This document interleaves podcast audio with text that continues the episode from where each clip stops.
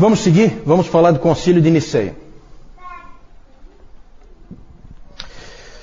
Gente, como eu disse antes, o quarto e o quinto séculos foram de imensa produção teológica.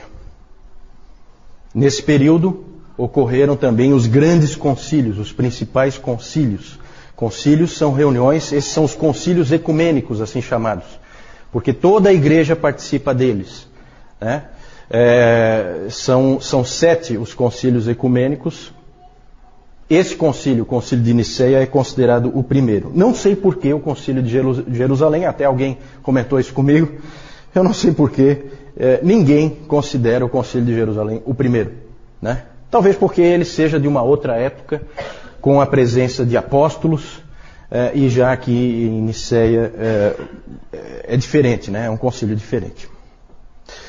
O concílio de Niceia é fundamental para nós, porque aqui vai ser estabelecido o quê?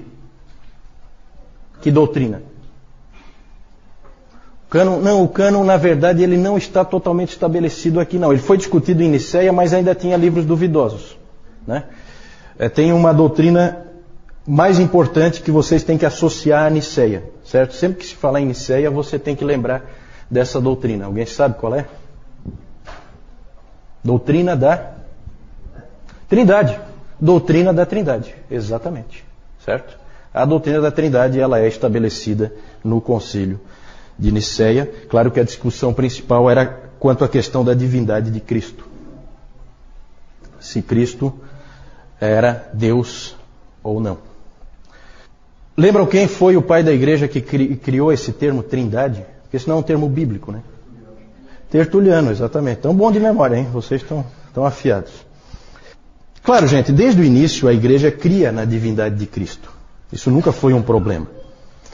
Só que assim, tudo, tudo que ia acontecendo na história da igreja, é, ao longo da história da igreja, ia aparecendo problemas, ia aparecendo as heresias, nós já vimos isso. E a heresia forçava a igreja a definir com clareza as doutrinas. Apertava a igreja para que a igreja definisse com clareza as doutrinas. Então é claro que sempre se creu na divindade de Cristo, desde o início, só que não havia expressão teológica disso. E aí surgiram então algumas tentativas de explicar quem é Cristo. E aí surgiram coisas do tipo aí, o subordinacionismo. Subordinacionismo. O que é o subordinacionismo? É o seguinte pensamento: o Pai está acima do Filho, que está acima do Espírito Santo. Subordinação, certo? Fica claro aí o porquê do nome. Então o pai é mais importante que o filho, o filho vem em seguida e depois vem o Espírito Santo em terceiro plano. E também surgiu uma outra forma de pensar, que era o monarquianismo. O que é o monarquianismo? Vem de mono, um. O monarquianismo dizia o seguinte: não, o Pai, o Filho e o Espírito Santo é o mesmo Deus, só que ele se manifesta de maneiras diferentes. Então, uma hora ele está como Pai, outra hora ele está como Filho, outra hora ele está como Espírito Santo, mas é sempre o mesmo. Ora, essas coisas impuseram uma dificuldade para a igreja. O que fazer com isso aí? Isso aí é verdade, não é verdade? É, seguimos isso, acreditamos nisso ou não? Houve necessidade de definir as coisas de forma clara. E aí, aí surgiu uma outra coisa. Pode passar aí, por favor? Aí surgiu um debate ainda mais intenso um problema na cidade de Alexandria. É sempre Alexandria, né? Impressionante. Alexandria está sempre, está em todas Alexandria. Houve um problema na igreja de Alexandria. A igreja de Alexandria tinha um bispo, já um, um senhor muito velho, bem velhinho, é, chamado Alexandre. E esse bispo ele pregava, e ele sempre pregava enfatizando a igualdade do pai e do filho, deixando claro que o pai e o filho estão em pé de igualdade, que não há o subordinacionismo, que eles que o filho é Deus, como o pai é Deus. E lá em Alexandria havia um presbítero bem mais novo, um sujeito ambicioso. É, ele, é, é, então entendo isso, é o bispo da cidade e um dos presbíteros da mesma cidade. O problema é lá dentro de Alexandria. Esse, esse presbítero chamava-se Ário e ele se incomodava com a pregação do Alexandre, não gostava. Não gostava do que o Alexandre dizia, aquilo incomodava ele. Ah, E aí ele começou a dizer coisas do tipo. Começou a pregar lá na, onde, para o público dele lá, ele, ele começou a pregar o seguinte: se Cristo é igual ao Pai, então ele é seu irmão e não seu filho. E também ele isso, essa, esse tipo de pregação começou a confundir as pessoas. Sabe? As pessoas começam a ficar, poxa, eu, eu não estou entendendo. E aí ele, é, um presbítero, como ele, tem, como ele tem a pregação nas mãos, ele pode confundir facilmente as pessoas. As pessoas vão e ouvem, e ele geralmente são indivíduos muito capazes, com uma boa retórica, e eles acabam confundindo a população. Os cristãos. Por isso que é tão importante, como o Nilton frisou hoje de manhã na, na, na pregação, né, haver a nobreza dos bereanos sempre dentro da igreja, para que esse tipo de coisa não aconteça, para que sempre a própria congregação possa checar a pregação que é feita. Outra coisa que ele dizia também: houve um tempo em que o filho não existia. Vejam essa afirmação teológica. Isso é um problema. Se ele não existia, ele foi criado. E realmente era isso que o Ario defendia. Jesus Cristo é o primeiro ser criado. É um ser especial, é um ser muito elevado, mas é um ser criado. Quem é que crê nisso hoje? Que a gente conhece bem? Testemunhas de Jeová, né? Testemunhas de Jeová. Então é uma coisa sutil, por quê? Porque você vai pegar um, um, um folheto das testemunhas de Jeová é cheio de Jesus Cristo. Né? O único problema é que ele não é Deus. né? Então eles, eles colocam ele lá em cima, mas não no lugar certo. O debate acabou se tornando intenso Inclusive depois nós vamos falar do Gregório de Nissa, o Gregório de Nissa dizendo que, olha, que não se falava em outra coisa em Constantinopla. Era insuportável caminhar na cidade. Porque não se falava de outra coisa a não ser esse debate teológico. Agora vejam que interessante, né? Vejam como o quarto século é peculiar, é um, é um, é um século fantástico. Imaginem você, imagine você as pessoas comuns na rua discutindo teologia.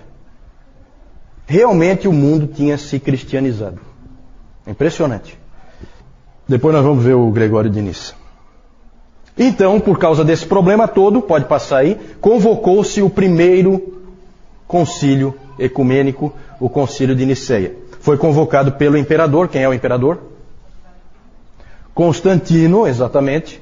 Foi convocado pelo imperador Constantino para resolver a questão. Afinal de contas, quem é que está certo? E lá surgiu essa palavra nesse concílio. O concílio foi, foi na cidade de Niceia, na, na Ásia Menor. E lá se reuniram então bispos de todas as igrejas do Império Romano, e inclusive convidados de fora do Império Romano. Se reuniram em Niceia para esse concílio. E lá surgiu essa palavra, que é uma palavra muito importante, homoousios. Homoousios, de mesma substância. Certo? Essa palavra foi depois para o credo niceno. O credo niceno foi depois crido por toda a igreja. E ela significa o seguinte: da mesma substância. O filho é da mesma substância que o pai. Certo? Esse substância não, não, é, é não, não é algo que a gente possa definir, tá? É, é uma coisa assim, é só para dizer que os dois eles são é, equivalentes, apesar de não serem a mesma pessoa. Certo? E aí então começou a, a, se formar a doutrina da Trindade. No Credo Niceno diz, diz o seguinte sobre o Filho: gerado, não criado, é, é feita essa ênfase, não criado, consubstancial ao Pai, de mesma substância que o Pai. Certo?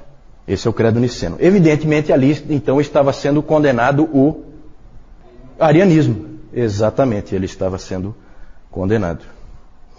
Ali no concílio de Nicéia apareceu, pode passar, um personagem muito importante, um dos pais da igreja, fundamentais, que se chama Atanásio.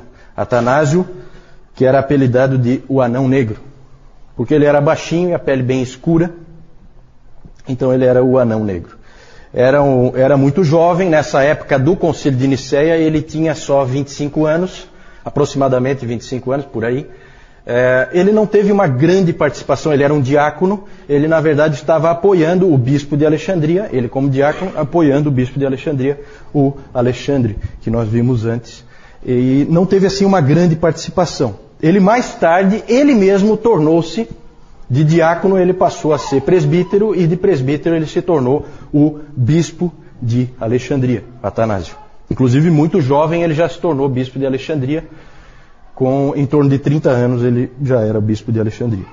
Ele foi cinco vezes exilado por causa da sua luta pela veracidade da Trindade e pela, pela sua luta pela divindade do Filho. Ele batalhou com unhas e dentes por isso. Foi cinco vezes exilado. Uma vez o, o Constantino mandou ele. Eu acho que foi. Não, não foi o Constantino, acho que foi o Constâncio, filho do Constantino. Mandou ele o mais longe que o Império Romano podia mandar. Tirou ele de Alexandria, onde ele era bispo, e colocou ele lá na Alemanha, no limite extremo do, do Império Romano, só para isolar ele, porque ele estava incomodando. E por que, que ele estava incomodando? Porque os imperadores gostaram da doutrina ariana.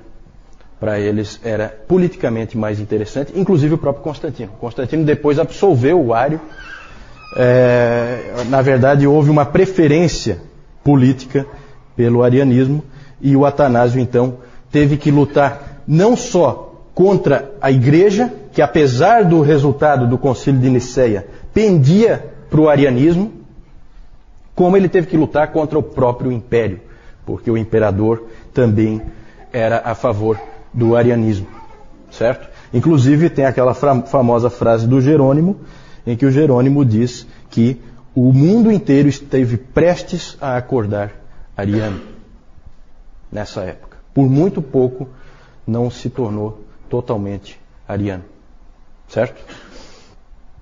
E o Atanásio foi o grande guerreiro, o grande lutador pela verdade. Hoje de manhã o Newton, inclusive, leu o texto de Judas e lembrou dessa coisa da luta pela verdade. Interessante que a igreja sempre lutou pela verdade. A igreja não, não foi, em nenhum momento da sua história, isso eu posso garantir para vocês, e vocês vão ver aqui, em nenhum momento da sua história ela foi um centro de entretenimento. Mesmo nos seus piores momentos, ela não foi um centro de entretenimento. Isso só aconteceu no século XX. Nunca antes a igreja imaginou fazer palhaçadas é, num local de culto ao Senhor certo? Esses homens eram homens que lutavam pela verdade. E por isso veio a expressão, a famosa expressão, Atanásios contra mundum, porque ele lutou contra o mundo inteiro, sozinho. Claro que não sozinho, a igreja dele amava ele, inclusive ele foi banido, cinco vezes ele foi exilado, e eles não colocaram outra pessoa no lugar dele. Eles sempre confiavam que ele voltaria. Depois de Nicéia começou uma mobilização muito forte para trocar o termo homoousios por homoiousios. Certo? Tudo isso aí é grego, tá? Homoousios por homoiousios. Homoousios de mesma substância. Homoiousios de substância semelhante. Semelhante tentaram dar aquela aliviada, né? E a igreja, vários homens da igreja estavam indo por esse caminho. E quem lutou contra foi Atanásio. Bateu o pé por causa daquela palavra. Inclusive o historiador cético, né, não é um historiador cristão, o historiador Gibbon, ele, ele debocha dessa situação, ele fala assim que o mundo inteiro ficou de pernas para o ar por causa de um, por causa de um ditongo. né? Interessante. Nós temos esse livro de Atanásio sobre a encarnação do Verbo, ele escreveu esse livro. E ele diz que se Jesus Cristo não é Deus, nós não estamos salvos. Esse é o tema básico dele. É, esse livro, o Dr. Calhoun, inclusive, diz que é um livro que, que hoje, ainda hoje, é um livro que é útil, vale a pena ler. Mesmo hoje, esse livro do Atanásio, sobre a encarnação do Verbo. E o interessante é que no tempo da morte de Atanásio, no ano 373, foi quando ele morreu, o arianismo já estava declinando de novo, perdendo força por causa da luta dele. E quando chegou em 381, que houve o concílio de Constantinopla, o segundo concílio ecumênico, o arianismo, por incrível que pareça, apesar de quase ter prevalecido na história da igreja, ele acabou sendo condenado de novo. Graças a Deus por isso. O interessante é que o arianismo não estava derrotado ainda. Sabe por quê? Porque aqui no meio dessa confusão aqui, depois do concílio de Nicéia, saíram vários missionários para o meio dos bárbaros. E esses missionários saíram no auge do arianismo. Eles foram lá e pregaram uma teologia ariana para os bárbaros. Quando os bárbaros voltaram para dentro do Império Romano, trouxeram o arianismo de volta. então o arianismo não estava morto, tá? Ele continua ainda sobrevivendo por um bom tempo. Pode passar.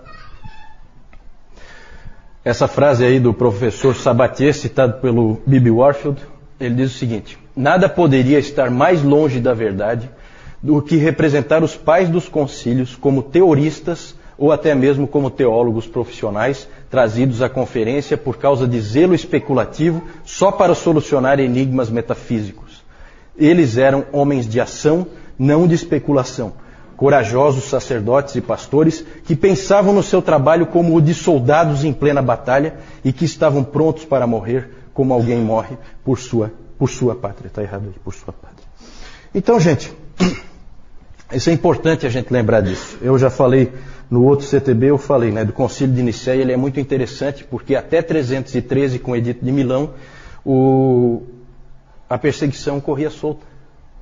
313 para 325, como é que vocês estão aí de matemática? Quantos anos? 12 anos. Vários desses homens que estavam lá agora, bispos já velhinhos, o que, que tinha acontecido com eles? Foram perseguidos. Doze anos antes, a perseguição comia solta. E vocês sabem que a pior perseguição de todas foi a última, a perseguição de Diocleciano. Certo? Então, ali são homens que vêm para essa conferência, para esse concílio, com as costas rasgadas, de tanto apanhar. Certo? Não é ah, um monte de teórico. Certo? Não, gente, olha, a gente tem que tomar cuidado com o que é a igreja. A pregação do Newton hoje foi, foi, foi muito, muito, muito boa nesse sentido da, da, do fortalecimento da noção que nós temos que ter da defesa da verdade. Certo? É impressionante o que se fazia em defesa da verdade. Certo? Vamos lá. Pode passar. Aí algumas, algumas figuras aí do Concílio de Nicéia, né, como os artistas retratam. Nada de especial aí, mas a gente pode ter uma ideia né, deles todos reunidos. A gente às vezes se deixa levar um pouco é, por essas, essas túnicas, assim como se fosse uma coisa muito estranha o indivíduo vestir essas túnicas. Hoje é estranho realmente. Então a gente faz essa associação, né? É, aquela túnica, assim, só um padre veste aquela túnica. Ninguém veste aquela túnica. Só que naquele tempo era, era roupa comum. Né? Então, cuidado para vocês não ficarem com aquela associação de que esse indivíduo ele se vestia de alguma maneira especial e tal. É claro que aqui os artistas, depois, isso aqui é retratado muito depois, colocam assim umas cruzes, umas coisas. Isso aí provavelmente não tinha nada disso, tá? Isso aí são enfeites que depois o artista põe, né? Mas o, o indivíduo andar com esse, esse, tipo de roupa, isso era normal, tá? Pode passar. Aqui só para vocês verem aí o embate, né? Atanásio de um lado e Ário do outro. Pode passar. Podemos seguir então? Vamos falar agora dos três teólogos, dois imperadores e um concílio. O nosso foco agora, gente, ele passa a ser em torno da cidade de Constantinopla, no quarto século. Em 325 nós tivemos o concílio de Niceia. Cinco anos depois, o imperador Constantino funda a cidade de Constantinopla Cinco anos depois, tá? Ele funda a cidade de Constantinopla, fez para ele, né? A cidade, na verdade a cidade já existia, era Bizâncio, mas ele construiu uma nova cidade digna de um imperador, e aquela cidade passa a ser a cidade mais importante, até mais importante do que a própria Roma, certo? Porque afinal de contas o imperador está lá e todo o poder, o centro de poder é lá. E ali em torno, então, isso já é no Oriente, isso é na Ásia. Então ela sai da Europa e vem para a Ásia. E ali então, as coisas que nós vamos falar estão ali próximas de Constantinopla. Vamos falar de três teólogos importantes que são conhecidos como os grandes capadócios. Já ouviram falar dos grandes capadócios? São esses três, são esses três teólogos. São eles Basílio de Cesareia, Gregório de Nissa e Gregório de Nazianzo.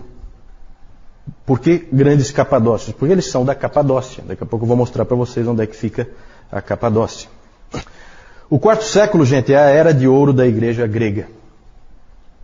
Da igreja do Oriente, a igreja grega, a igreja de fala grega. É a época de ouro, o quarto século, é quando os seus maiores teólogos surgiram e onde ela foi mais influente. Provavelmente para o catolicismo romano, o século mais importante deve ser o século XIII, e para os protestantes, qual seria o século mais importante? 16, com certeza. 16. Né? Aqui nós temos dois irmãos, Basílio de Cesareia e Gregório de Nissa. Os dois são irmãos. E o Gregório de Nazianzo é amigo do Basílio. Nós vamos falar daqui a pouquinho do que, que eles passaram juntos. Foi esse Gregório de Nissa que disse, que falou a respeito da, do burburinho teológico que era em todo lugar que ele ia naquela época. A frase dele é muito interessante, a frase que ele escreveu. Ele, inclusive, estava se queixando né, da situação, porque ele fala assim: ó, vendedores de roupas, cambistas, feirantes, todos estão envolvidos.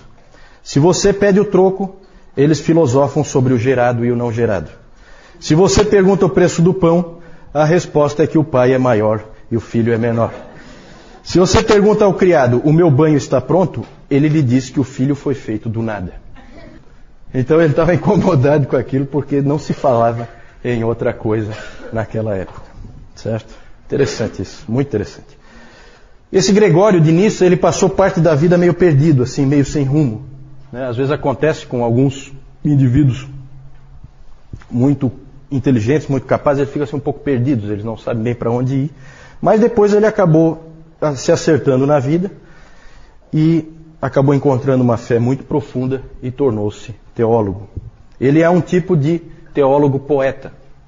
É muito comum no Oriente, tá gente? O cristianismo do Oriente é, ele é bem diferente do cristianismo do Ocidente.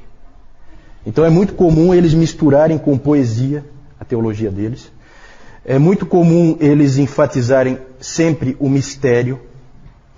Esse Gregório de Nissa escreveu um livro chamado A Vida de Moisés. Não sei se é uma biografia do nosso irmão ali, mas é não autorizada, tudo bem, não autorizada.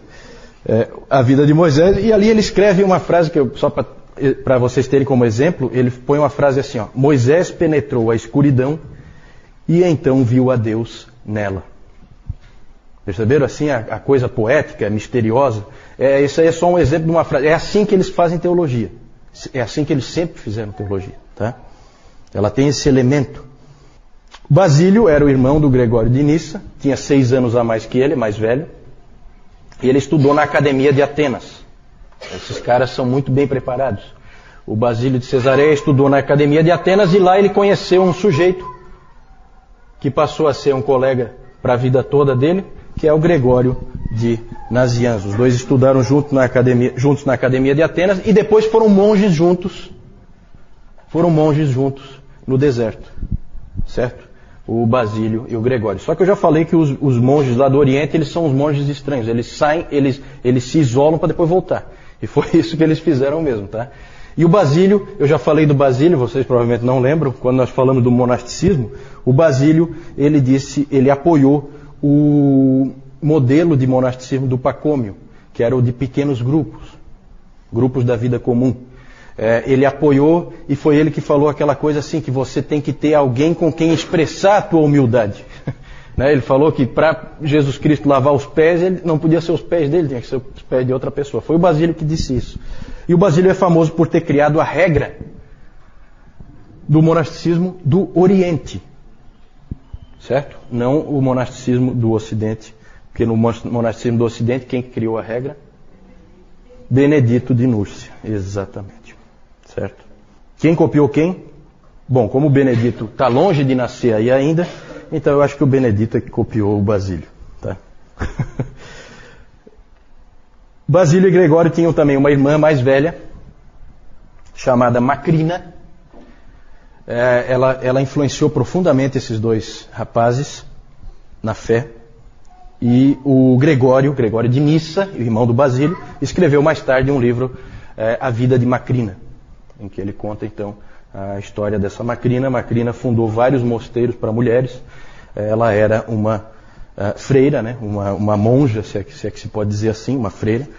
E ela fundou mosteiros e escreveu livros. Ela também escrevia teologia já nessa época.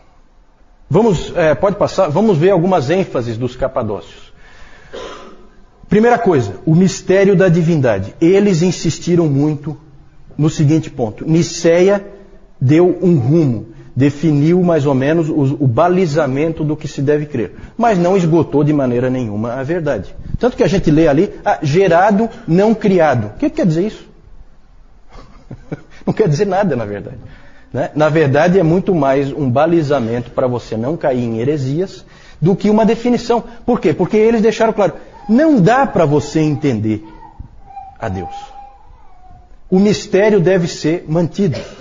Isso sempre caracterizou a Igreja do Oriente. É comum a Igreja do Oriente se referir à Igreja do Ocidente de uma maneira não muito elogiosa, em que eles dizem assim, né, que é, o problema do Ocidente é que os ocidentais pensam demais, mais do que deveriam. Definem as coisas muito além, eles deveriam parar aqui e não param. Eles vão além e aí eles acabam errando. É claro que é interessante, eu acho sempre assim, gente, a gente precisa, aquilo que eu falei no nosso primeiro encontro, a gente precisa separar o bom do ruim e a gente precisa aprender um pouquinho de, de cada coisa, sabe? Será que eles estão tão errados assim? Claro que não. Eu acho que a gente precisa ter o respeito, eu acho que a gente precisa lembrar daquilo que Deus disse para Moisés, de que ele tinha que tirar as sandálias, porque o terreno onde ele estava pisando era santo. Eu acho que isso é importante. É muito fácil um teólogo começar a achar que tem uma mente tão brilhante que ele vai conseguir definir tudo e a gente sabe que ele não define nada e facilmente ele acaba caindo em heresias. Pode seguir? Outra ênfase dos capadócios. Eles são, gente, quando, quando a gente for pensar na, na pessoa do Espírito Santo, quem é o Espírito Santo? Todo mundo já viu que existe uma série de livros sobre o Espírito Santo, porque não é muito fácil, às vezes, da gente entender a pessoa do Espírito Santo. Os primeiros a trabalharem essa questão do Espírito Santo foram os capadócios. Certo?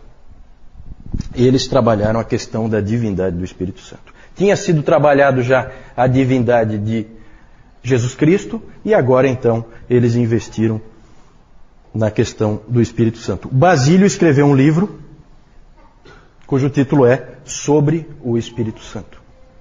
Certo? E ali ele definiu muita coisa.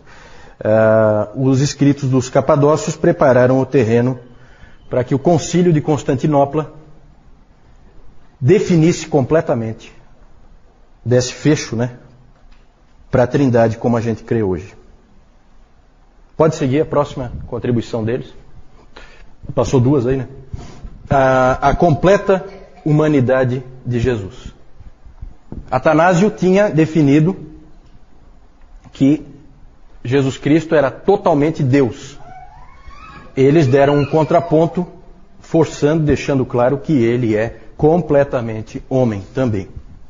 Isso foi importante para depois para o concílio de Calcedônia, que nós vamos falar mais para frente.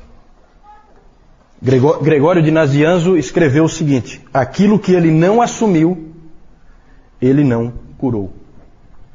O que ele quis dizer com isso? Se Jesus Cristo não foi um homem, ele não nos salvou. E engraçado porque o Atanásio tinha escrito sobre a encarnação do Verbo, ele tinha escrito que se Jesus Cristo não é Deus, nós não estamos salvos. Então, percebem aí, começa a ver essa a coisa começa a ir na direção das duas naturezas de Cristo. Isso aí vai gerar um problema seríssimo na igreja um pouquinho mais tarde. Mas os, os pais capadócios ajudam nesse debate. Pode seguir? E outra marca importante deles é o cuidado dos necessitados. Nisso aí nós temos que lembrar sempre de Basílio. Basílio é conhecido como Basílio o Grande. Na história, gente, um monte de gente é o Grande. Certo? Ah, o Constantino o Grande. É, o Papa Leão I o Grande. É, Gregório o Grande. Certo? Um monte de gente é o Grande. Quem deu esse nome o Grande? Quem? Eles mesmos? Não, né? Os historiadores, né? Os historiadores dizem, não, esse aqui é o grande. Basílio foi diferente. Ele era chamado de Basílio o Grande pelos pobres e necessitados. Porque eles diziam, esse é um grande homem. O Basílio, ele, ele fez muito, mas muito mesmo, pelos necessitados de Cesareia, onde ele era bispo. Ele foi bispo de Cesareia. Ele fundou hospitais, orfanatos e abrigos para as pessoas necessitadas. Ali, ali com, com Basílio começa essa coisa que a igreja sempre teve de é, investir nesse tipo de instituição, né? hospitais, orfanatos, amparar os necessitados, amparar os que precisam. É, houve tempo em que o Estado não fazia absolutamente nada nesse sentido, quem fazia era a igreja. Hoje a, igreja a maioria das igrejas faz pouco isso, porque o Estado já ampara os necessitados normalmente, e aí a gente acabou perdendo uma bela oportunidade de testemunho em função disso. Pode seguir? Só lembrando que o Gregório de Nazianzo escreveu um livro sobre o amor aos pobres. É impressionante, gente, como esse pessoal escrevia livros, tá? É, é, é, a produção literária deles é uma coisa que realmente assombra. É, eu não sei, é, e vocês imaginam como eles escreviam, né? Não tem a canetinha Bic, muito menos um processador de texto, uma coisa assim, né? Não era fácil, mas eles produzem muito sobre o amor aos pobres, livro do Gregório de Nazianzo.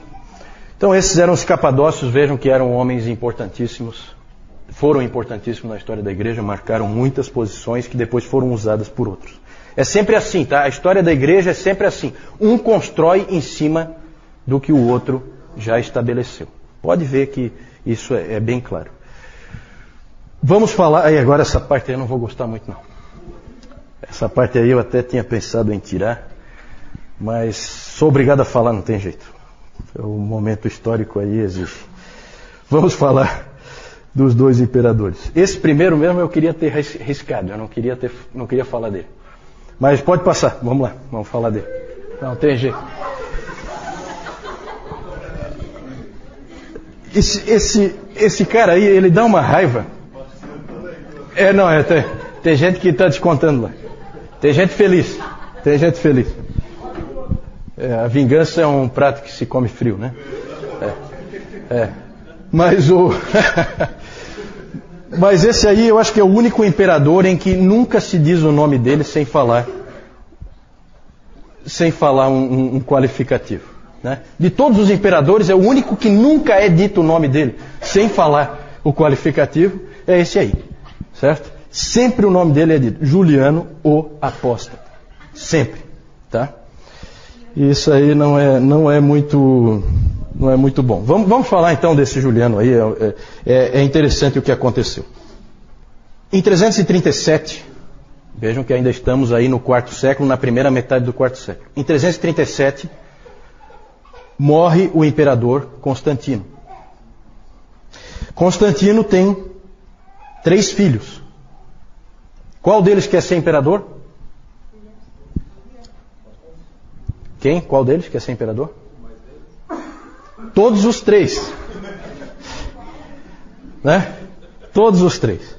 Os três querem ser imperadores. E por um tempo o império teve três imperadores. Que aí eles ficam brigando, né? Sabe como é que é?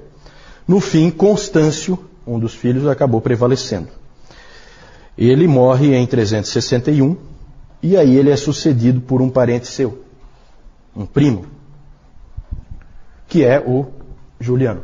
Vem logo depois do Constâncio. Juliano nasceu em uma família cristã, foi criado como cristão, mas com 20 anos de idade ele renunciou à fé. Daí o nome dele, o apóstata. Ele, na verdade, se converteu do cristianismo ao paganismo. Como é que pode acontecer uma conversão desse tipo? Bom, um historiador argumenta que toda a família de Juliano foi morta pelos três filhos de Constantino, que eram cristãos, nominais, pelo menos. Né? Porque na briga pelo, pelo trono, o, a família do Juliano tinha também uma certa, uma certa possibilidade de, de reclamar o trono, e então a família toda foi dizimada pelos três filhos do Constantino. E aí havia uma enorme incoerência entre a fé por aquele, professada por aqueles homens e o comportamento deles. E é o pior possível. Né? Nós falamos já daquela, do problema que é a entrada do Império Romano na igreja, que aí virou, virou realmente essa coisa do nominalismo, né? cristãos nominais. E o importante, para a gente não ficar aí chateado de que os cristãos fizeram uma barbaridade dessa, dizimar a família dele toda, o que se sabe é que Juliano só não foi morto porque um grupo de cristãos, aí é o contraponto, preservou a vida do pequeno menino para que ele não fosse morto. Ele depois, quando ele assumiu então o império em 361, ele fez absolutamente de tudo para varrer o cristianismo do mapa. Esse, essa era a ambição dele. Ele queria fazer com que o Império Romano voltasse aos tempos gloriosos né, em que ele era pagão e adorava os antigos deuses do panteão grego. Ele chamava os cristãos de galileus ímpios. Esse era o nome que ele usava. Ele, ele, só, ele disse uma vez que o único problema que ele achava para acabar com a influência dos cristãos e, e fazer com que eles desaparecessem, era que eles investiam demais em boas obras, faziam coisas muito boas na sociedade e isso gerava dificuldade para ele. Inclusive ele disse o seguinte: eles cuidam não só dos pobres deles, mas dos nossos também. então isso aí incomodava ele, incomodava profundamente. Vejam a igreja sempre testemunhando, né, no cuidado dos dos pobres e necessitados. Na providência de Deus, gente, o governo dele durou pouquíssimo, só dois anos. Ainda bem. Deus deu um jeito de matá-lo logo. Né? É... Ele só reinou dois anos. Morreu em batalha contra os persas. Lembra que eu já falei que os persas eram a grande ameaça, os grandes inimigos no Oriente, né, do, do, do do, do, Império Romano, por isso que a capital foi para Constantinopla, né, foi para o Oriente, porque os persas estavam logo ali.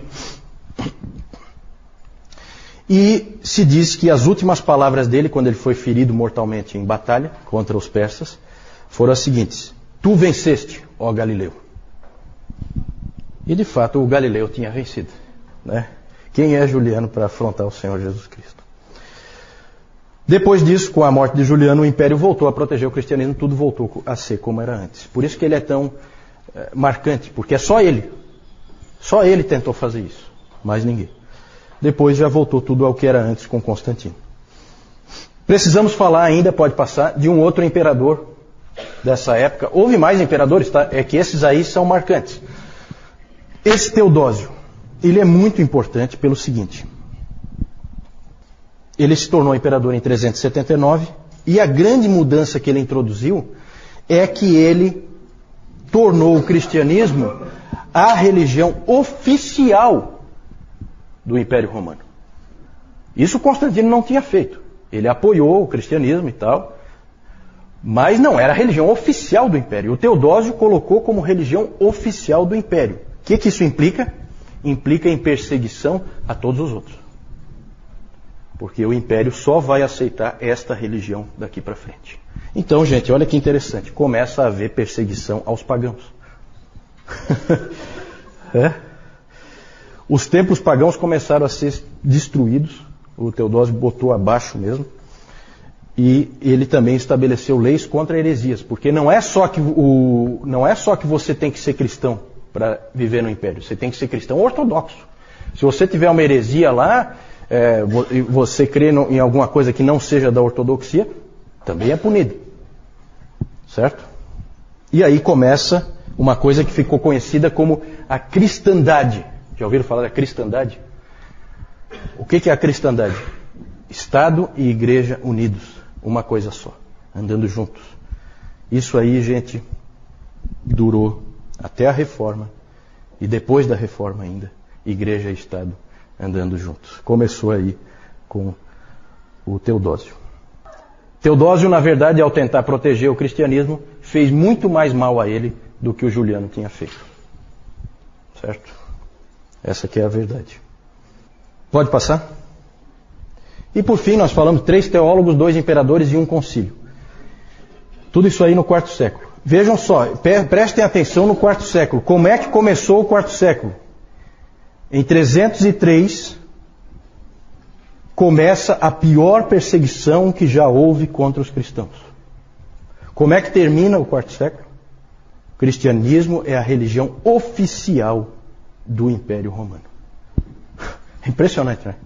É revolucionário esse quarto século. É uma coisa impressionante. O segundo concílio ecumênico, segundo é o concílio de Constantinopla, aqui nós estamos terminando o quarto século, né? Já estamos no ano 381, foi convocado pelo imperador Teodósio, esse concílio, e o principal tema foi a divindade do Espírito Santo. Lá foi feita a amarração final do credo niceno, porque o credo niceno falava do Pai, falava do Filho, e daí só citava o Espírito Santo sem qualificar nada. Aí em, em Constantinopla houve a qualificação e o Espírito Santo foi considerado homoousios com o Pai e o Filho. Certo? Vocês que já estão, vocês que já estão aí feras em grego, vocês sabem o que isso significa. De mesma substância que o Pai e o Filho. Na verdade, o que nós hoje chamamos de credo niceno é, já é a versão modificada de Constantinopla. Certo? Então, quando se fala ah, o credo niceno, credo niceno, credo niceno já é a versão de Constantinopla, porque ali houve, na verdade, um acerto. Ok, podemos seguir? Aqui vou mostrar para vocês então Capadócia, na Ásia Menor. Ásia Menor é essa ponta aqui, né, da Ásia aqui é a Capadócia. Onde está Constantinopla? Constantinopla sempre é o ponto de, é uma ponta, né? É a ligação Ásia e Europa. Ali existe uma ponta em que a Ásia e a Europa se ligam, né? Por isso que é estratégico. Você fica ali, você protege toda a Europa de quem vem daqui, certo? Que seriam os persas, né? Os persas vêm, acho que daqui? Isso. Pode passar? Aí os teólogos, Basílio, Gregório de Nissa, os dois são irmãos, Basílio seis anos mais velho que o Gregório, e o Gregório de Nazianzo, irmão, irmão não, amigo do Basílio. Pode passar? Os dois imperadores aí, o feioso lá, ó, Juliano o apóstata, e o mais feio ainda, Teodósio I, né, é, são os dois imperadores importantes aí, além de Constantino, é claro, no quarto século. Pode passar. Aí só para mostrar para vocês Constantinopla. Aqui é o Estreito de Bósforo, né? Para lá, lá é o Mar Negro e aqui é o Mar Mediterrâneo. O Estreito de Bósforo liga os dois e aqui fica Constantinopla. Lá tem um mapa lá, mostra vários muros, vários muros de proteção. Vários muros. Cada, cada imperador que, que assumia lá construía mais um muro. Né? Porque o muro dá uma certa vantagem na hora de uma guerra. Né? E então vocês veem aqui como é próximo. Aqui é, aqui, é, aqui é Europa e aqui é Ásia. Né? Certo? Pode passar? Vamos falar de mais três homens importantíssimos. Hoje nós vamos falar de um monte de, de líderes da igreja, porque realmente o quarto século é impressionante em termos. Eu não sei o que, que Eu não sei o que Deus queria, mas ele levantou um monte de líderes eclesiásticos e teólogos no quarto século. Isso é claro e evidente. Vamos falar de Ambrósio, Jerônimo e Crisóstomo. Ó, eu só queria então dizer, mostrar isso para vocês. Eu estou insistindo muito nisso, mas eu queria que vocês visualizassem. O Atanásio morreu em 373, final do quarto século. Quando ele morreu, os três capadócios estavam na faixa dos 40 anos. Todos eles. Eles tinham mais ou menos a mesma idade. O Ambrósio, o Crisóstomo e o Jerônimo estavam na faixa dos 30. E havia um jovem no norte da África, com 19 anos, nessa, quando, quando o Atanásio morreu, que é o grande gigante Agostinho. Então vocês vejam o peso do quarto século para teologia, para a igreja, para a história da igreja. É realmente impressionante o número de grandes homens ali, todos vivendo juntos na mesma época. Vamos falar do Ambrósio, antes do nosso intervalo. Ambrósio.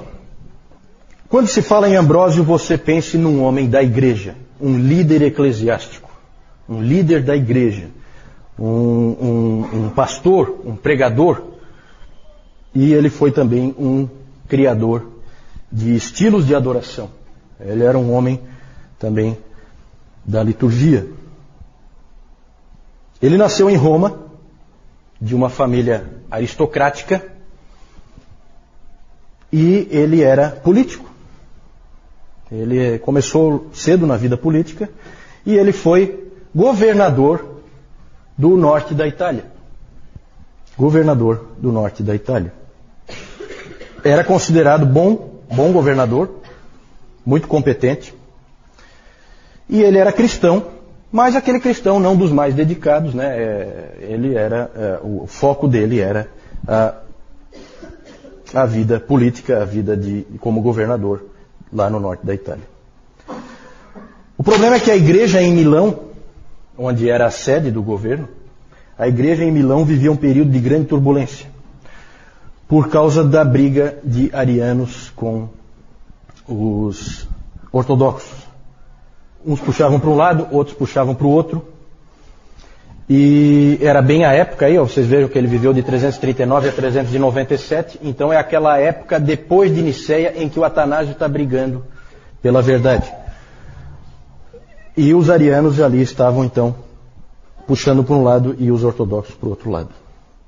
E no meio da confusão eh, tinha que se escolher um novo bispo. E no dia da escolha do novo bispo, o governador Ambrósio estava no meio da multidão tá? do povo ali, o povo que ia escolher o novo bispo. E os dois lados brigando, não se entendiam, e de repente, no meio da multidão, uma criança começa a gritar: Ambrósio para bispo. Ambrósio para bispo. não, não, sei, não sei se era cabo eleitoral dele, o que, que era. Mas uma criança começou a gritar Ambrósio para bispo. Nem ele, nem ninguém jamais tinha imaginado essa possibilidade. Ele era o governador.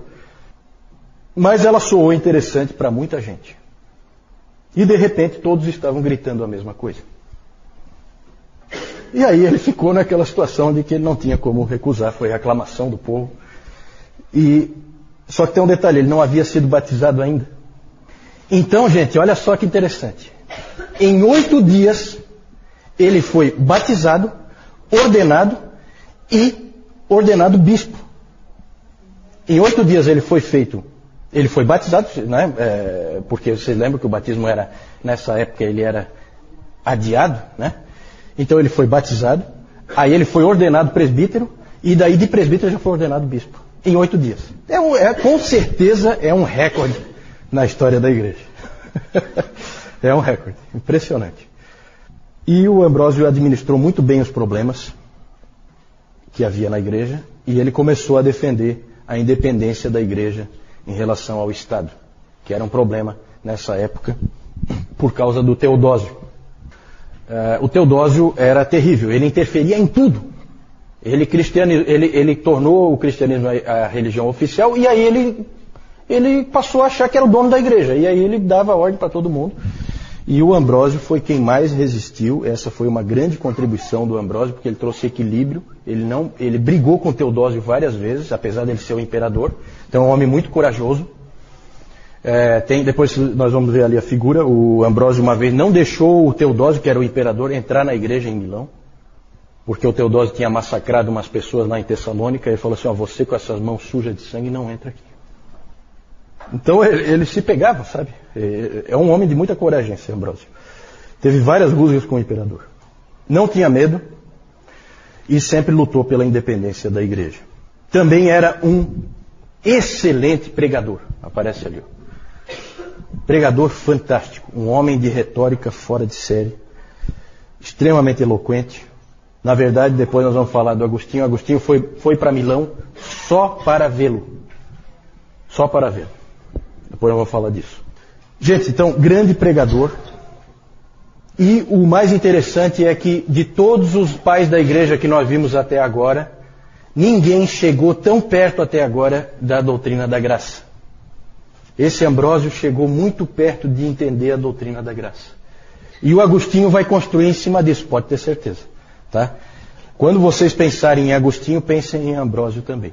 Esses dois homens eles têm uma ligação que Deus quis que eles tivessem. Tá? Nós vamos ver depois. Ambrósio lutou contra o neopaganismo, porque, especialmente nos níveis mais elevados ali da sociedade romana, o paganismo estava voltando. Muita gente achava que o cristianismo tinha enfraquecido Roma, e que bom mesmo era na época dos deuses, e tinha muita gente querendo trazer de volta, e o Ambrósio lutou contra isso, também lutou contra o arianismo, que voltava toda hora pelo norte. Ele está muito perto dos bárbaros, tá? Esse Ambrósio. Porque ele está lá no norte da Itália. Então ali os bárbaros estão sempre por perto. Então eles vêm ali, mercadores e coisas, e eles trazem o arianismo deles de volta e começa a, a, né? Então ele também lutou contra o arianismo, também foi um defensor da ortodoxia. Ele chegou muito perto da doutrina da graça. Vejam essa, vejam essa oração dele em que ele diz assim: Ó oh Deus, que olhaste para nós quando nós estávamos caídos na morte e resolveste nos resgatar pelo advento do teu Filho unigênito. Então já a ideia de morte espiritual, tudo coisas que haviam se perdido. Depois nós vamos falar mais sobre isso. Outro aspecto importantíssimo do Ambrósio é a liturgia. Ele organizou de uma maneira especial o culto, deu uma forma ao culto especial, com uma sequência litúrgica. E ele também foi um grande compositor de hinos. Ele deu muita ênfase à música. E inclusive Agostinho escreve o seguinte, Agostinho escreveu o seguinte: "Como eu chorei com o canto dos hinos da igreja". Quando Agostinho ia lá na igreja em Milão, e aí a igreja cantava os hinos que o Ambrósio compunha. E eu estava eh, até procurando, eu estava olhando na internet, tem vários hinos que se canta hoje em dia ainda com letras do Ambrósio. Não aqui no Brasil, mas no, nos Estados Unidos, você vai naquele Cyber Hymnal, que tem, é um, é um site que tem na, na, na, internet, que cataloga tudo que é hino. E lá você vê vários hinos com letras do Ambrósio. Né? Impressionante. É, claro que daí traduzido para o inglês, né? Mas é, é, é, aqueles hinos de antigamente, né? Muita teologia ali. O Ambrósio sempre achava que os hinos se prestavam tanto para a adoração como para o ensino. As pessoas elas cantavam e elas aprendiam quando elas cantavam. Né? Ele achava isso muito importante. Ele, pastor que era, se preocupava com isso. E foi ele que ajudou Agostinho a chegar à fé. Vamos falar do Jerônimo, que é o próximo aí. Depois nós vamos voltar a falar do Ambrósio ainda, porque nós vamos falar do Agostinho, tá? E como eu disse, Ambrósio e Agostinho estão ligados. Vamos falar do Jerônimo. Nasceu na Itália, também de família rica, e diferente de Ambrósio, você tem que pensar do Jerônimo não como um homem da igreja. Ele, na verdade, não é um, um, uma pessoa que gosta de pessoas, certo? Ele é um intelectual. Claramente um intelectual, um acadêmico, um teólogo. É, esses, esses indivíduos também têm o seu lugar na igreja e também contribuem para a igreja. Algum motivo Deus tem para levantar esse tipo de pessoa. Ele tinha uma biblioteca impressionante, uma das maiores é, bibliotecas individuais no seu tempo. Ele comprava e colecionava tudo que era livro, comprava todos os livros que ele podia comprar. Adorava ler o Cícero. Parece que todos eles gostavam de ler esse tal de Cícero, né? Acho que eu vou ter que ler esse tal de Cícero também. O Cícero é, quando se fala em Cícero, é filosofia, tá? Ele, esse Cícero, ele escreve filosofia grega. E ele gostava muito de ler o Cícero, até tem uma história interessante, porque apesar do Clemente e do Orígenes, vocês lembram quando eles falaram sobre a filosofia grega, eles disseram que não tinha problema nenhum em você ler essas coisas, que é bom. Lembra que nós falamos sobre isso quando a gente falou de cristianismo e cultura? Mas o, o, o Jerônimo se sentia culpado quando ele lia o Cícero. Ele se sentia muito culpado e tal, porque aquilo não, era um escrito pagão, na verdade. E então ele se sentia culpado. E uma, uma noite ele teve um sonho em que ele foi colocado diante de Jesus Cristo. E aí Jesus Cristo disse que, ah, você não é cristão. Porque você lê Cícero. E aí aquilo marcou ele profundamente, aquele sonho. Tem mais detalhes aí que eu não vou entrar agora, mas aí aquilo marcou ele profundamente. Dali para frente, então, toda vez que ele tinha vontade de ler o Cícero, ele então lia a Bíblia um monte para compensar. Né? Como é o ser humano, né? O ser humano é sempre a mesma coisa. Fazia uma compensação. Então ele lia um pouquinho do Cícero e aí ele lia um monte da palavra e, e tal, para compensar. E, e, ele queria muito deixar de ler o Cícero, não precisar mais ler o Cícero. Ele era viciado em Cícero. E aí ele, e aí ele acabou, nunca conseguiu parar de ler. E alguém uma vez disse para ele assim: sim, mas, eu, sim, mas você está lendo Cícero? Sim, mas e o teu sonho? Aí ele olhou assim e falou: é, Bom, você sabe, né? A gente não pode dar importância demais para sonhos. então ele acabou, se, acabou cedendo, né? A maior obra de Jerônimo, com certeza, quem é que sabe? Alguém sabe? Qual é a grande obra de Jerônimo? Ninguém?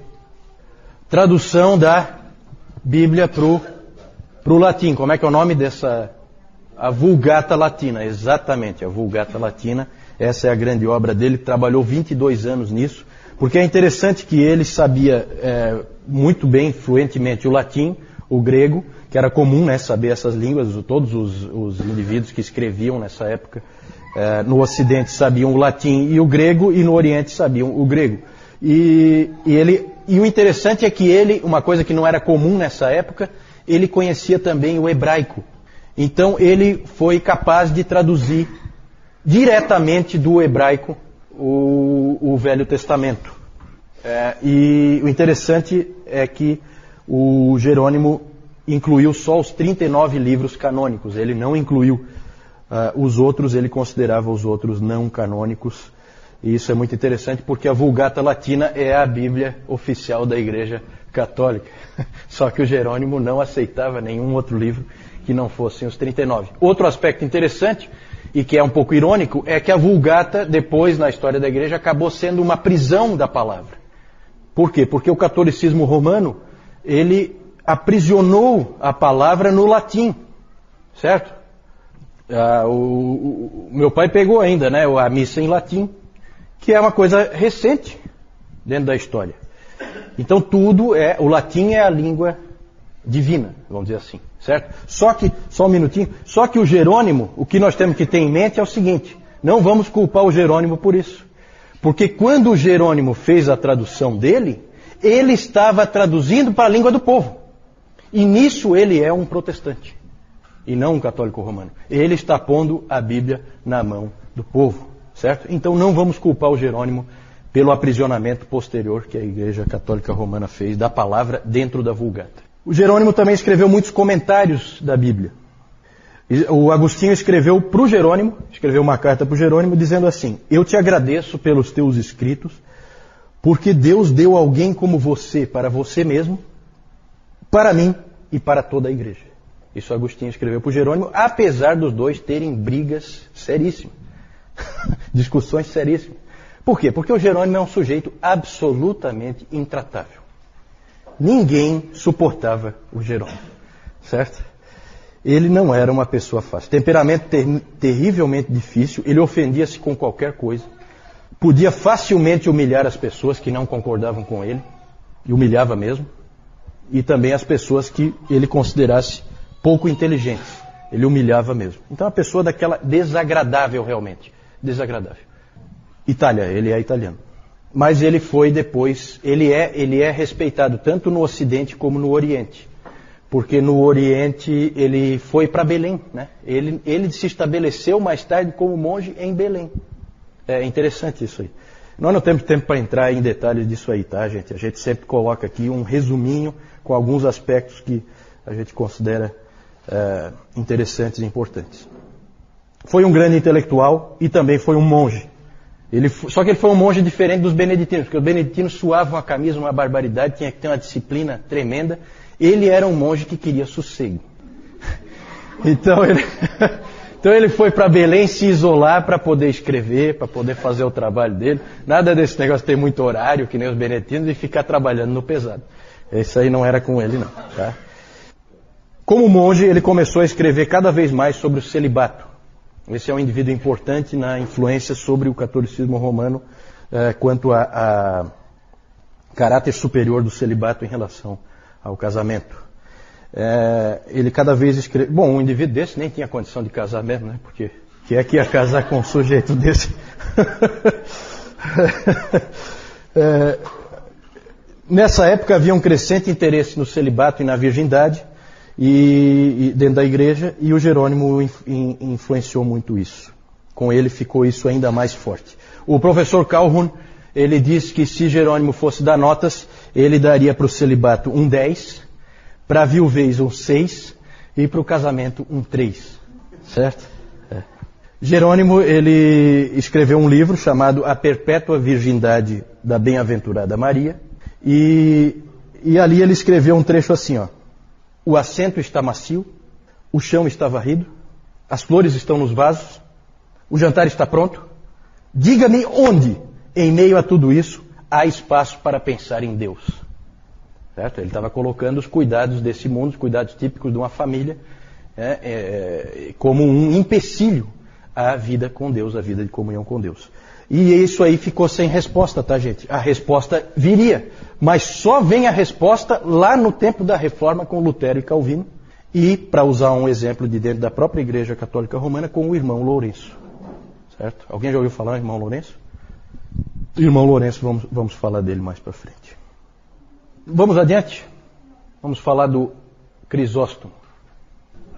Crisóstomo, esse é importante principalmente no Oriente, ele nasceu em Antioquia, que é, que é no, no Oriente, e foi bispo de Constantinopla, que nós vimos que era a cidade mais importante nessa época. O Crisóstomo, esse nome Crisóstomo quer dizer boca de ouro. Esse é um apelido dele, tá? O nome dele, na verdade, é João. E ele era, ele recebeu esse nome Boca de Ouro porque era um maravilhoso pregador. Fantástico. Nasceu em Antioquia e foi convertido pela influência de Basílio. Então é interessante como aqui um influencia o outro, é interessante tudo isso. A mãe dele era cristã e viúva, e ela fez um trabalho excelente criando esse, esse, esse menino, esse rapaz, nos caminhos da fé. Libânios, Libânios era um sujeito que era o maior retórico, retórico é um indivíduo que ele é pago para falar. Ele, Libânios era o maior retórico do seu tempo. E o Libânios queria, por toda a lei, pegar o jovem para si, para trabalhar com ele por causa da grande capacidade de oratória que o Crisóstomo tinha. A mãe dele é que impediu, a Antusa, né, a mãe dele, impediu ele que ele levasse o seu dom para longe do Senhor. Segurou ele para que ele trabalhasse para a igreja. Foi o Libânios que disse a famosa frase: Que mulheres esses cristãos têm? Que mulheres esses cristãos têm? E realmente, na história da igreja, a gente vê que aquela famosa, aquele famoso ditado é verdadeiro, né? Por trás de todo grande homem há sempre uma grande mulher. A não ser casos como o do Jerônimo, que daí atrás dele não tem ninguém, porque ninguém consegue ficar. Ninguém consegue, acho que nem a mãe dele aguentava ele. Certo? João Crisóstomo tornou-se um pregador e dos grandes. Ele tinha uma linguagem vívida, ilustrações marcantes e aplicações extremamente perscrutadoras. Era um, um excelente pregador. De todos os homens que nós vimos até agora, ele é o mais agradável e fácil de ler. Os escritos dele são os mais fáceis para você ler hoje. Eu li um trechinho de, de, de uma pregação interessante porque ele pregava é, sequencialmente nos livros da Bíblia, certo? Como, como a, as igrejas reformadas fazem e como, e como a gente faz aqui, o, o Newton faz aqui. Ele, ele fazia assim também. Peguei um trecho lá de 1 Coríntios, bem interessante a, a, pregação dele. O Charles Spurgeon aproveitava, ele admirava profundamente o Crisóstomo pela sua pregação. Mas é, tem um outro lado. O Spurgeon não, ele ficava decepcionado por um outro lado com Crisóstomo. Ele admirava pela pregação, mas por outro lado é, ele ficava decepcionado por encontrar tão pouco da graça nos ensinos de Crisóstomo, que era comum nessa época a doutrina da graça de Deus estar ofuscada e apagada. Há só indícios e nada mais. Mas ele é lembrado como um grande exegeta, o maior exegeta do seu tempo. Ou seja, um indivíduo que sabe explicar o sentido da palavra. Ele vai e explica a palavra com perfeição.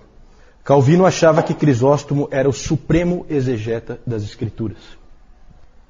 Calvino admirava muito Agostinho, todo mundo sabe disso. E ele cita o Agostinho mais do que ninguém, ele cita Agostinho mais do que todos os outros juntos. né?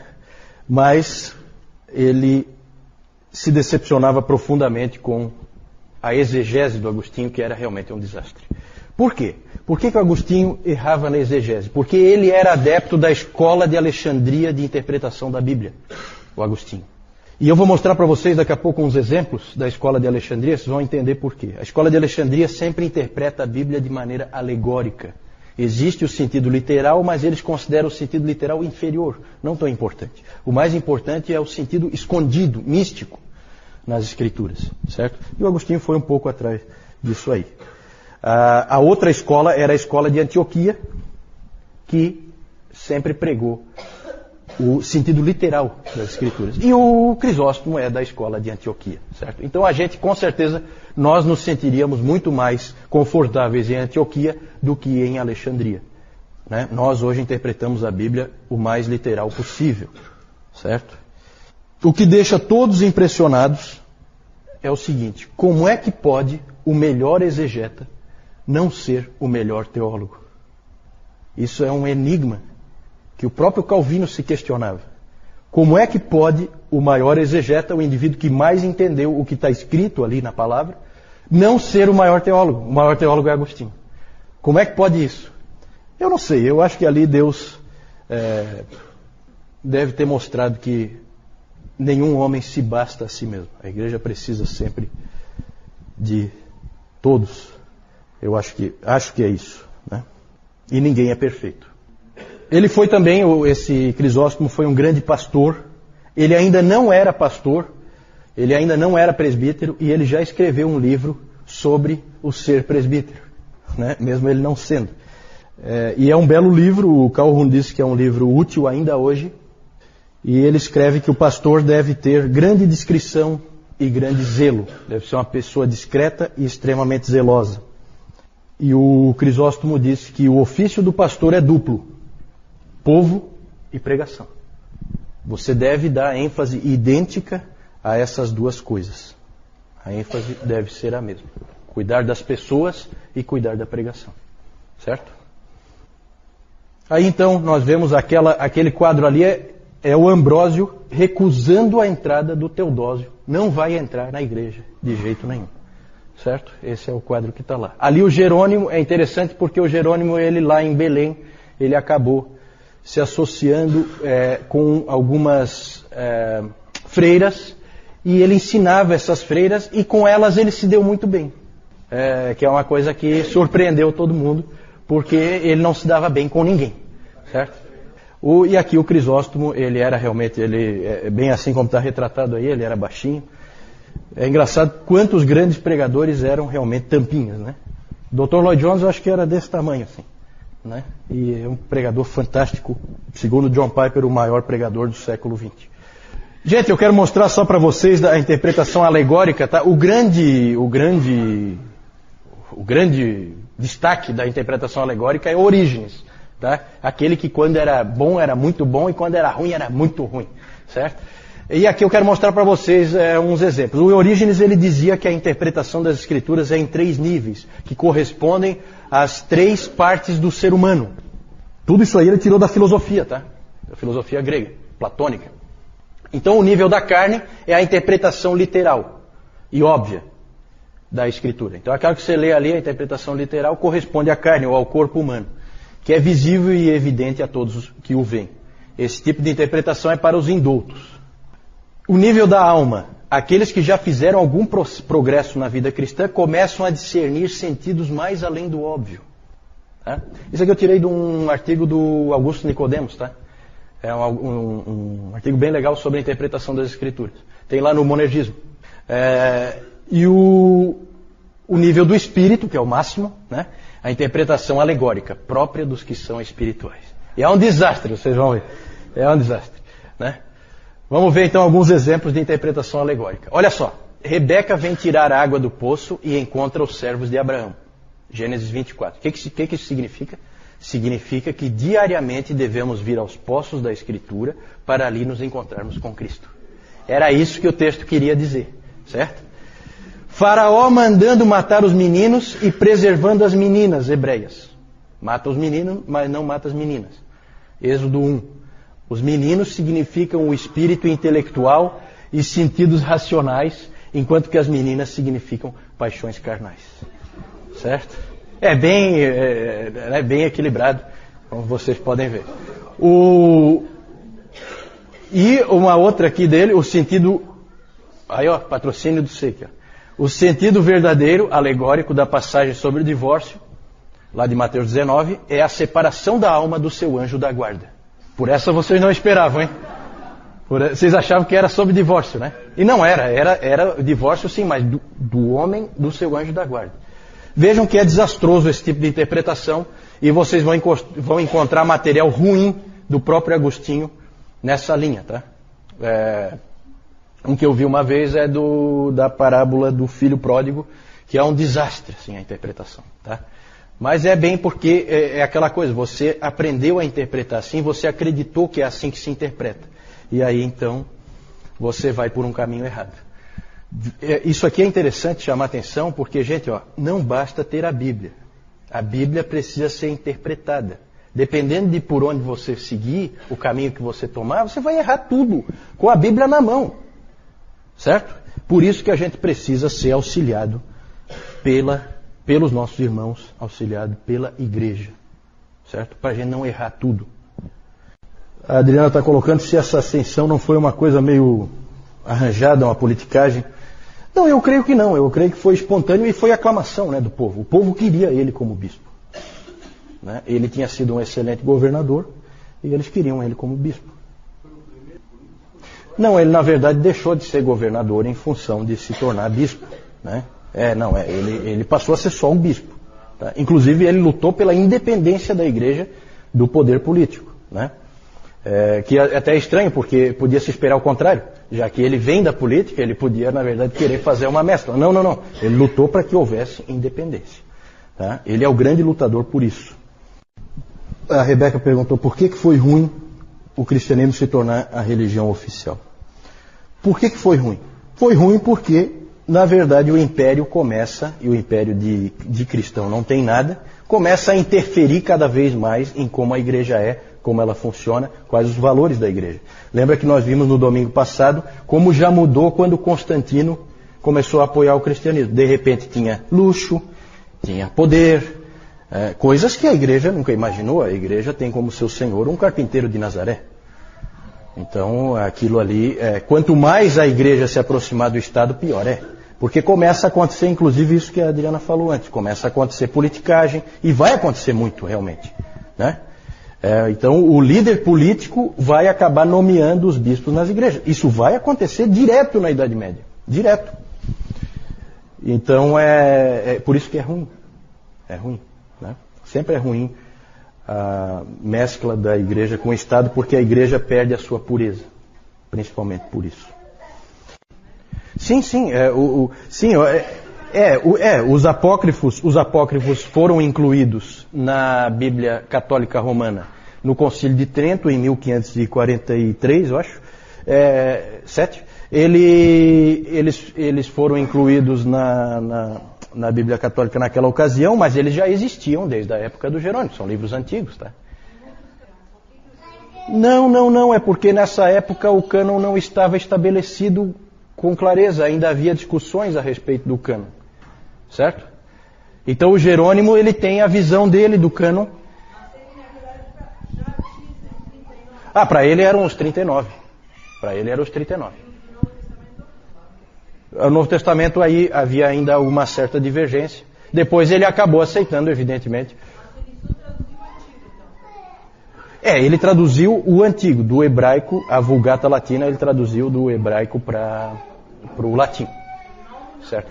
Não, o novo ele já era de uso corrente, não precisava de tradução, porque ele já, na verdade, ele já era nas línguas que as pessoas usavam, né? É, porque ele já ele foi escrito em grego, né? E todo mundo falava grego nessa época, certo? Então, né? Eu não sei se ele traduziu alguma coisa do Novo Testamento para o latim, pode ser. É, aí eu não, eu não sei. Na verdade, nessa época, aí, aí eu quero só fazer uma observação, não é que é, é a primeira tradução do Velho Testamento para o latim. Tá? Só, só que é a melhor. Já tinha outras traduções, só que com pouca qualidade e sempre traduções que vinham da Septuaginta. Então era traduzido do grego, não do original, era traduzido do grego para o latim. Essa não, essa foi uma tradução do hebraico para o latim, direto do original, certo? Porque o latim passou a ser a língua oficial do Ocidente, certo? É, é interessante como Deus sempre usou essa coisa de ter uma língua que é universal, para permitir a comunicação é, entre pessoas que falam línguas diferentes. Isso vale até hoje, né? Por isso que eu incentivo sempre, no outro CTB já incentivei, peguem os seus filhos, ensinem inglês para eles. É, é, o, nós temos o Jaime ali, que é pro, o, o, Jaime e a Edna ali, que são professores de inglês. Invista nisso aí, tá? Invista nisso aí, porque nunca se sabe se algum desses meninos aí não vai ser um futuro Agostinho, uma coisa assim. Esses indivíduos têm que saber escrever numa língua universal, porque sempre foi assim, tá? É, um Lutero não adianta ele escrever em alemão só, ele vai ter que escrever em latim também, senão não entra nos outros países o que ele escreveu, certo? E assim com tudo, o Calvino mesma coisa, certo? Porque a língua vigente na época deles era o latim, era a língua universal para você fazer transitar pelos países. Hoje é claramente o inglês, certo? Então isso aí é uma coisa que quebra, quebra barreiras, né?